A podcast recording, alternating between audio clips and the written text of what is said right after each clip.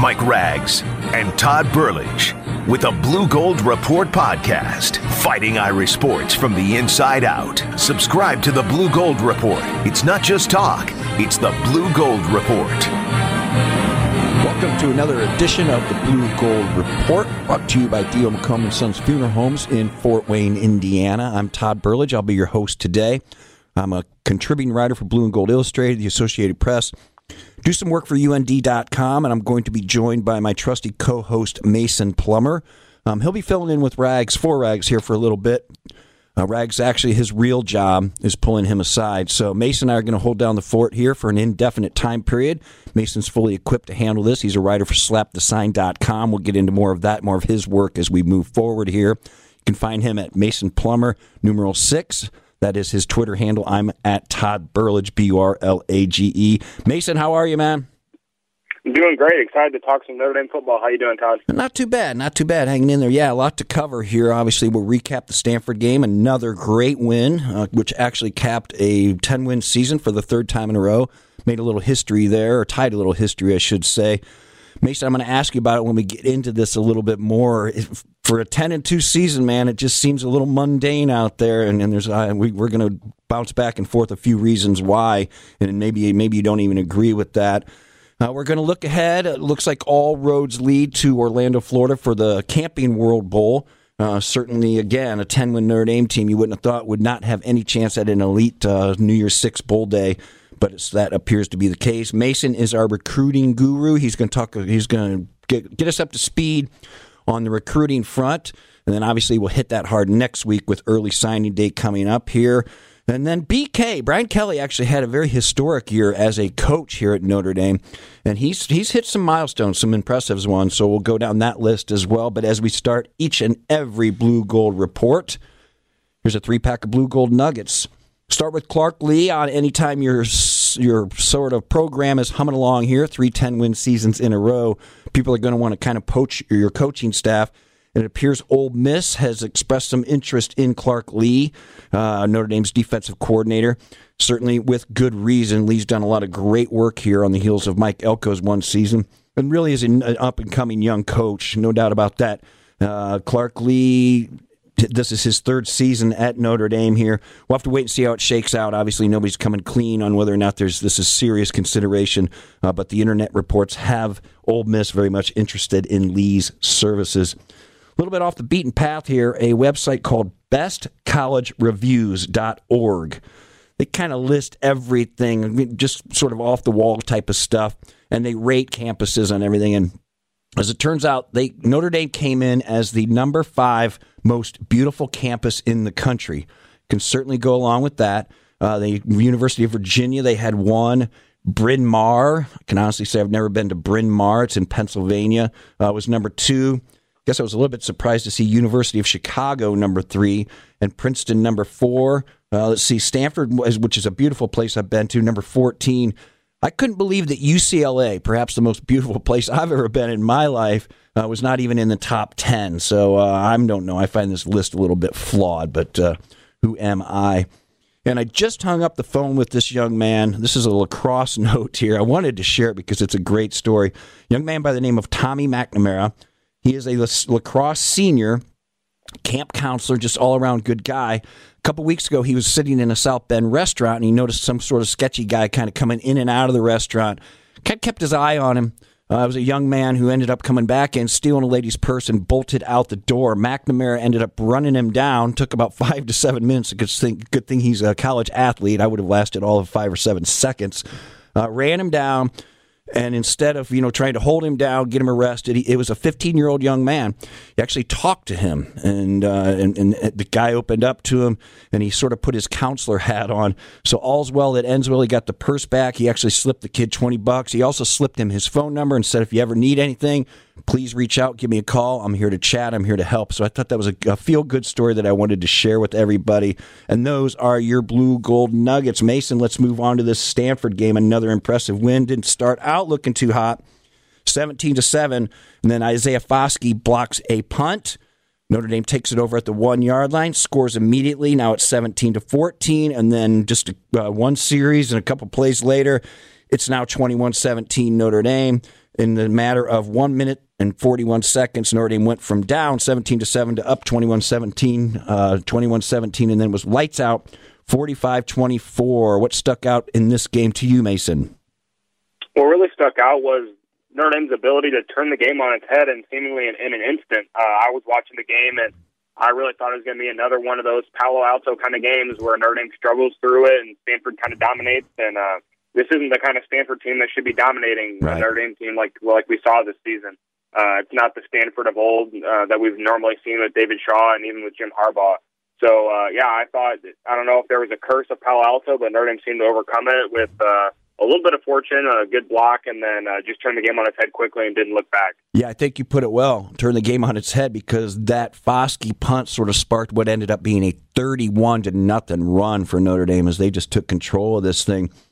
Cardinal quarterback Davis Mills, he was hot early, man. He was picking out targets all over the field. He started 12 of 17 for 144, 144 yards with two touchdowns. From that point on, I believe it was about the last 30 minutes of the game. He went only 16 of 29 for 132 yards. That's only 4.6 yards per attempt. So certainly things got away from the Cardinal in a big, big hurry.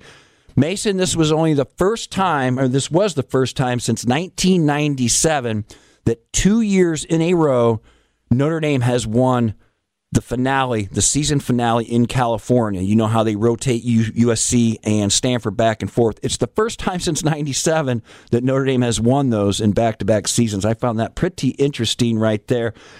This is one of your guys that you've had a lot of, you've talked a lot about when you've been on the show. You like this Braden Lenzy, and he really showed us why. Uh, six touches, 96 yards, uh, 48 on receptions, two catches there, and 48 on rushing yards, uh, four there. Certainly, did Lenzy stick out to you? I know he's one of your favorites. Yeah, he really is, and uh, he's a guy. He was one of the first guys that really followed through recruiting and through, through his uh, his original commitment to Oregon, his decommitment, and then Notre Dame finally got him, and I was pretty pretty happy about that. And uh, he's just a guy you got to get the ball in his hands. You got to get him touches, and whether that's uh, whether it's faking it to him on a jet sweep or actually giving him the ball, he's just so dangerous. And he's a, he's another guy that that uh, the uh, opposition has to game plan for, and he just adds another wrinkle to the offense. He has game breaking uh, track star right. speed, and uh, anytime he's fat, he's the fastest guy on the field. You got to get him the ball. So uh, even with a pretty quick Stanford defense, that I seem to notice, you know, they were they were hustling around and move pretty quickly, but uh, he's most of the time he's the fastest guy on the field, so you, you got to get him the ball when you can. Yeah, Chris Finke was a little dinged up, so he did return a couple punts. I, I think he was almost out there just a fair catch punts for the most part. He didn't even play it down at receiver, so that gave Lenzy some extended playing time. He made good on it, and you mentioned the speed. This cat runs about a he uh, routinely runs four three forty, so he is certainly one of those weapons. You have to find a way to get him his touches. Thought defensively, Jeremiah Owusu-Koramoah, he is emerging as maybe the best athlete on this defense, with all due respect to Kyle Hamilton. Uh, he had nine total tackles, six of those solos, a pass breakup. Seemed to be everywhere, I thought. Uh, any impressions on how he played? Yeah, it's just been uh, it's been a great season for I call him JOK Jeremiah Owusu-Koramoah. Um, yeah, it's been since the beginning of the season. You know, uh, there was preseason talk about, you know, Notre Dame's going to struggle at the linebacker position, right. but he has not let them struggle at the linebacker position whatsoever.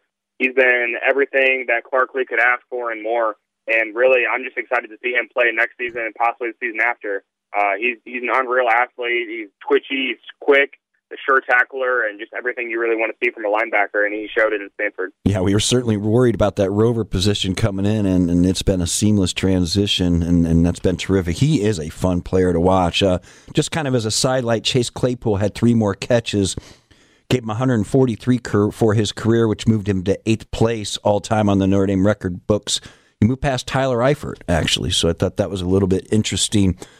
So the win over Stanford caps another 10 win season. But it, also, Brian Kelly hit some pretty cool milestones this year, and I wanted to share these with the folks here. Mention the California one, first time since 97 that Notre Dame won back to back games and season finales in uh, on the West Coast there. Uh, the last time it actually happened where they won back to back games in season, any season finales was 2000 USC and 2001 Purdue. Um, also, a 5 and 0 November for Brian Kelly. That's the first time going all the way back to 1930 that a Notre Dame coach has gone 5 and 0 in November. Knute Rockne. that was a national championship year, 1930. So that's some big time history for Brian Kelly there. It's obviously 10 wins in 3 plus years. Uh, 1991, that Lou Holtz obviously is the guy that um, Brian Kelly tied here. 91 under Holtz, 10 and 3. 92, 10, 1 and 1, and then 93, 11 and 1. That's the last time that happened. Also for Brian Kelly, he is now undefeated at home in two straight years, and Notre Dame will carry an 18 game home winning streak into next season. And along with that, you know, I mentioned Brian Kelly, the three 10 win seasons in a row. If Brian Kelly wins his bowl game and finishes 11 and 2 this year, he will tie Lou Holtz again for most wins over a three year span with 33. Brian Kelly went 10 and 3 in 17, 12 and 1 in 18 and presuming a bowl win, he would go 11 and 2 here in 19. So he'd be 33 and 6 over those three seasons. Holtz did it also 12 and 0 in 88, 12 and 1 in 89, and 9 and 3 in 90. So Holtz actually went 33 and 4. Holtz needed two fewer games to get to that 33 mark. During that Holtz run, that that's where that 23 the program record 23 game winning streak comes into play there. So some pretty elite company there for Brian Kelly. Did you? I, I guess I didn't. When I was kind of doing research for the show, Mason, I was surprised at some of these milestones he had hit. I knew a couple of them were coming up, but man, he's putting this team on a pretty good run right now. Yeah, absolutely, and that was something I got into uh, researching this past week. You know, I didn't have to write any articles leading up to the game, so just like researching some statistics and stuff like that. And uh, shameless shout out, I uh, I put up an article this morning on Slap the Sign about 10 win seasons and whether that, whether or not that's the norm and whether that can be expected for Notre Dame football as they continue. And uh, you can check that out on slapthesign.com or at uh, you can find it on Twitter at Mason Plummer six. Yeah, but yeah, so it, it's all discussed there, and I have some cool statistics in that as well. So uh, yeah, go ahead and check that out. Expand on that because actually you very much led me in unintentionally because I want to talk about at, at ten and two. It, it you know, it seems like it should be a season worth a lot of celebration, but obviously it's been a little bit mundane, not only among the fan base, and I'm not speaking for all the fans, but I think just kind of in general, I don't feel a huge positive vibe here. But even among the pollsters, as Notre Dame was beating the crap out of these teams in November, I mean, what was it? They, they just pounded Duke, and I don't have it right in front of me, but you guys know the drill here, what they did to these teams in uh, in November. They moved during that whole five game winning streak. They went from number 16 in the, or number 18 in the poll to number 16. That's the AP poll. There was hardly ever a mention of them in the college football poll. It was just kind of weird to me, Mason, that a team putting together a 10 win season, which only had the two losses were at Georgia and at Michigan, a couple really tough places to play, didn't seem to get a whole heck of a lot of love. Right, yeah. Uh, two very tough places to play. And you got to imagine that just the manner of the loss at Michigan sure. is really sticking with the committee, which is fair. But um, it the thing that irks me is seeing uh, seeing teams with three losses ahead of Notre Dame. Um, Notre Dame didn't didn't lose to a South Carolina like Georgia did. They right. lost to two very good teams, two teams I think should or may be ranked in the top ten by the by the time it's said and done. So uh, you know, it's it goes back to Notre Dame not being able to win the big game. Yeah. And that's something I highlight in my article as well. That um, you know, there's essentially two schools of thought. That are you happy with ten wins against? You know, there there's some decent wins in there, but a lot of beating the crap out of teams like uh, like Navy, Boston College. And then, uh, so are you happy with that, or would you rather have like a nine and three, eight and four season, but get a win against the Michigan or Georgia? So, you know, um, it just depends on your line of thinking. But uh, ideally, Dame would be able to put it all together and get some big wins. But you know, it is what it is. Well, my line of thinking, and I took a lot of heat for a story that I wrote for the Blue and Gold Illustrated website. I was a little bit surprised because my thing is if a 10 win Notre Dame team can't even be considered for a New Year's Six bowl game, which certainly it does not look like that's going to, they're not going to that. Certainly stranger things have happened, but at this point it looks like it's all about the Camping World Bowl in Orlando if Notre Dame at 10 wins with the the popularity of the program and everything else is not even in the discussion for a New Year's Six bowl, certainly a one loss Notre Dame team, if they had 11 wins, would not be in playoff discussion. Where do you go to fix it? And I'm kind of looking at the schedule. They're locked into this five game ACC deal where they have to, they, they're required to play five ACC opponents every season. The ACC is down this year outside of Clemson, obviously. So there's not any power there. You're locked in with the Navy and the Stanford, so there just isn't a lot. There's no marquee win. Certainly, they beat everybody they should. The, the, actually, the schedule, the season sort of played out as a lot of people thought it would. Ten and two, loss at Georgia, loss at Michigan, so no big surprises there. But my proposal that I really took a lot of heat on is why do Stanford and why does Navy? Why do those two schools have to be annual opponents? Why don't you make those occasional opponents that will free you up a couple Saturdays there to maybe bring in a, a bit of a marquee Pac 12 team or something like that? I think Jack Swarbrick needs a little bit more flexibility in this changing age with the playoffs and everything else. I think he needs that flexibility to sort of, I don't want to say stay relevant because certainly Notre Dame is, is relevant. But at the same time, Mason, it seems like they need to find some way to give the schedule a little more oomph. Yeah, I agree with you totally, and I think it it also goes back to the ACC contract with that, with those five games that the ACC stood very firm in the fact that one of the true ACC teams is going to get the bid, you know, their their bid for whether it's like a Citrus Bowl or something like that sure. above Notre Dame, which makes sense. But um, that's that's part of the downside of that deal. You know, Notre Dame has its pros and it also has its cons. So whether that's something that Notre Dame needs to change or look to change, I don't know whether uh, Jack Swarbrick wants to take a look at that. But uh, the ACC has its highs and lows. Just a couple years ago, just before this contract was introduced, uh, Florida State was at the top of the college football. Exactly. Uh, Clemson was very, very good. Miami. State North Carolina weren't slouches. Miami was back for a year or two, and now they're down again. Right. Um, so it it just depends. College football is weird, and it's hard to predict the future. Yeah, it is, and it's cyclical. So you look at a schedule one year and you think, "Oh my, how are they going to navigate this?" Then by the time it gets here, it, it ends up kind of a cupcake.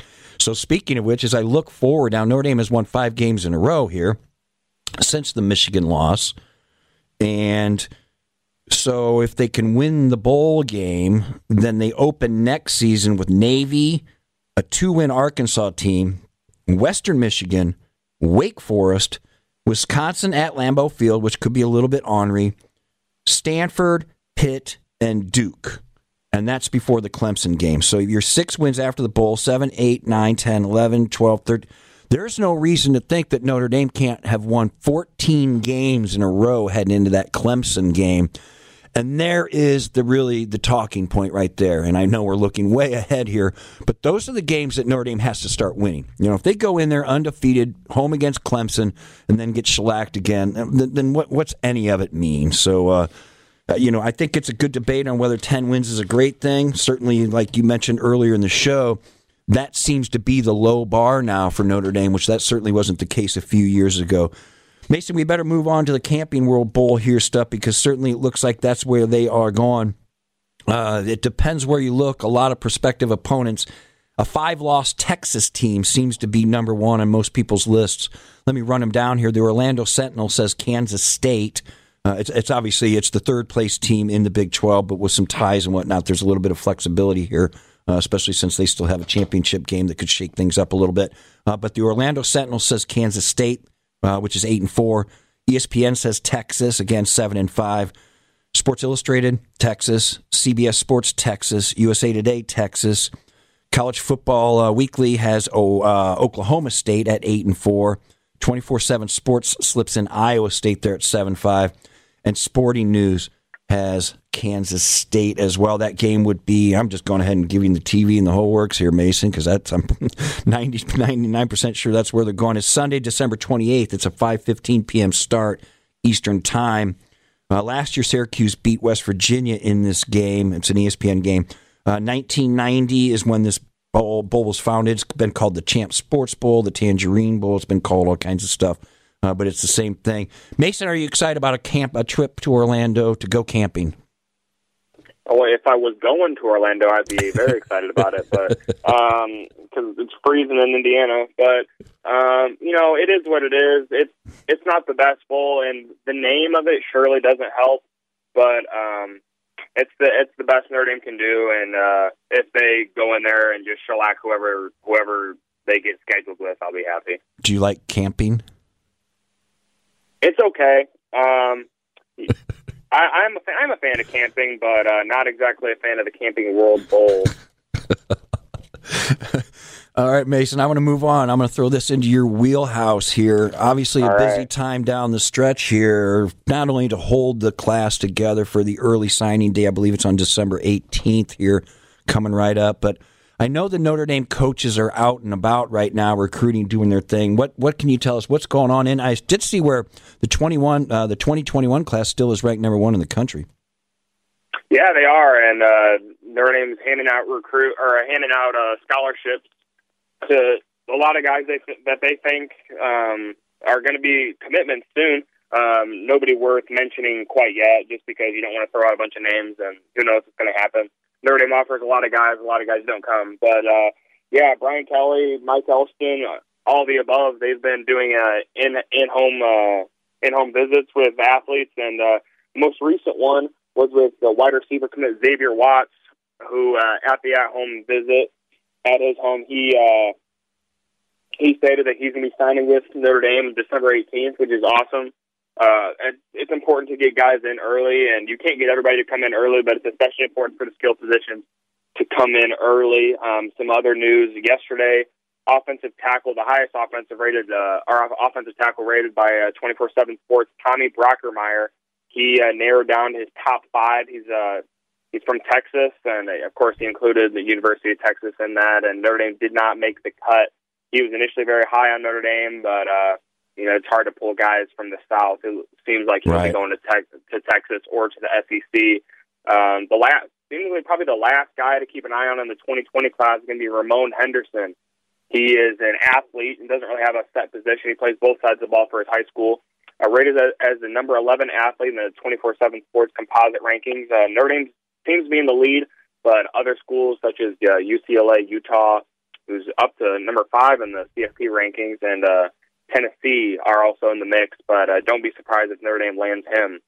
And then lastly, Jalen McMillan. Uh, he's a guy that Notre Dame's been targeting for a long time. It came down to seemingly between uh, Notre Dame and Washington for his commitment. The stud wide receiver from Washington.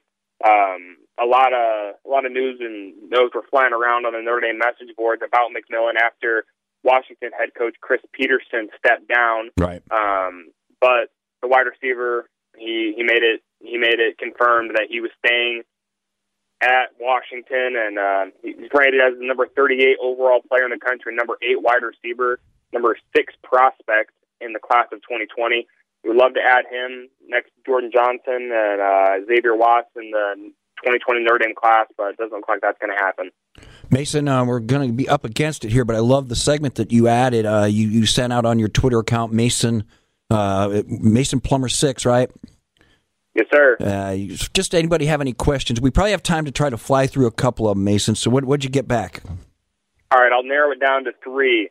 So uh, it's related, uh, just what we were talking about a minute ago. This comes from at Las Vegas Irish 09. What's your preference on the type of opponent for the bowl game? Seen a lot of people want Notre Dame, Texas because of the prestige of both programs, but I'd rather play the best team possible. That's what that's what his statement was. Todd, what's your thoughts on that? I think I like the Texas matchup uh, as well. I just like the name recognition. I think Kansas State is the best team of that bunch. It's a team that beat Oklahoma this year, but I think I still like the name recognition. It just seems like Notre Dame, Texas carries a little more oomph than what Kansas State would. Yeah, I think I get a lot of viewership that way. It can build some hype. Uh, almost surely be on ESPN, but uh, yeah, Kansas State doesn't really carry that hype. I do think they are the best team. I think even Oklahoma State might be better than Texas too. But anyways, um, at Irish Daily, this question comes from Irish Daily Ten.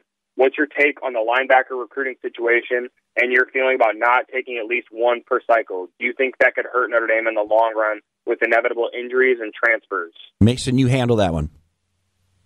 Um, let's see. I think not taking at least one each cycle does hurt because you're you're relying on taking at least two or three then every other cycle. And uh, yeah, with inevitable injuries and transfers, you've already you've already seen that start to add up, and you're really relying on getting those recruits. And you know, uh, kids at 18 and 17, they're they're weird and they make weird decisions. So uh, it's, it's hard to it's hard to rely on that. But um, you know, if you're bringing in studs and you're bringing in guys that end up transitioning to great players like Owusu Koramoah, then uh, I think you're doing okay. Mason, you never made any. You made you never made any weird decisions as a teenager, did you? No, no, surely not. Last one comes from at Cubster11. Not a fan of Cubs, but uh, okay. In almost every single recruiting class Brian Kelly's had, he has stolen a last minute recruit committed somewhere somewhere else. Any prospects for 2020 or 2021 that could possibly flip other than Jalen McMillan? Give me your take this one. Yeah, please. So, as I, I just talked about Jalen McMillan, that'd be an awesome flip, but I don't think it's happening. Um, there's been no news on any other flips. Um, a guy I would have put on this list a couple months ago, or a couple weeks ago, I should say, before Notre Dame was stomped by Michigan, was AJ Henning, but that isn't looking likely either. Um, man, 2021 is hard to tell, but for 2020, it's not looking like there's going to be any flips. That would be cool to see. There, uh, there has been some some wide receivers from Oklahoma. There's one from Alabama and some corners from Florida State and uh, Oklahoma that have uh, have decommitted or decided they're going to transfer or uh, put their name in the transfer portal.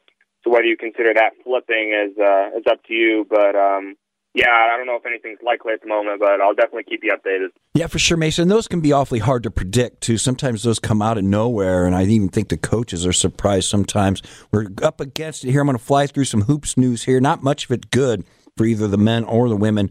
The men dropped to six and two after a 72-51 drubbing at number three, Maryland. Notre Dame just can't shoot. They have to figure out a way to shoot. They're going to wear green tomorrow, 2 p.m. at home for the BC game. The Eagles come in four and five. Uh, they've lost four in a row, five of six. Certainly a game Notre Dame needs to get. You hate to call game two of the ACC season a, a must win, but Boston College at home, you better get this one. Uh, Notre Dame has actually beaten Boston College 17 of the last 18 times over 20 years, including 13 straight. As bad of a season as Notre Dame had last year with three ACC wins, two of them came against Boston College. So certainly the Notre Dame men will be favored. Obviously, we, our hearts go out to Robbie Carmen, Carmody who uh, the the sophomore guard who blew up his knee in that very very late within the last minute of that uh, uh, of that Maryland game. So he's done for the season. He was out for most of the season. I believe it was last 24 games last season with a shoulder injury. Uh, the women. They're now five and five. They've lost three of four. Got beat at Minnesota 75-67 on Wednesday. Guess what, Mason? They get UConn at UConn Sunday, 4 p.m. Let's just say yikes on that. Hockey struggling a little bit after a quick start. Uh, I believe they were 7 0 1 at one point, best start in program history. They've now gone 1 4 and 1 in their last six games. Um, they have a home and home against Boston College this weekend. Uh, they're 8 4 and 2 now overall. Uh, they just were swept by Boston College. And guess what, Mason? That went, that flew by. Uh, we are out of time, folks. Thank you for joining us on the Blue Gold Report. Once again, brought to you by D.O. McComb Sons. I am Todd Burlage. He is Mason Plummer. Mason, thanks, man. I appreciate it. Talk to you next week. Yeah, thanks for having me. This has been a presentation of Opt In Productions. Podcasts by Federated Media. Podcasts by Federated Media.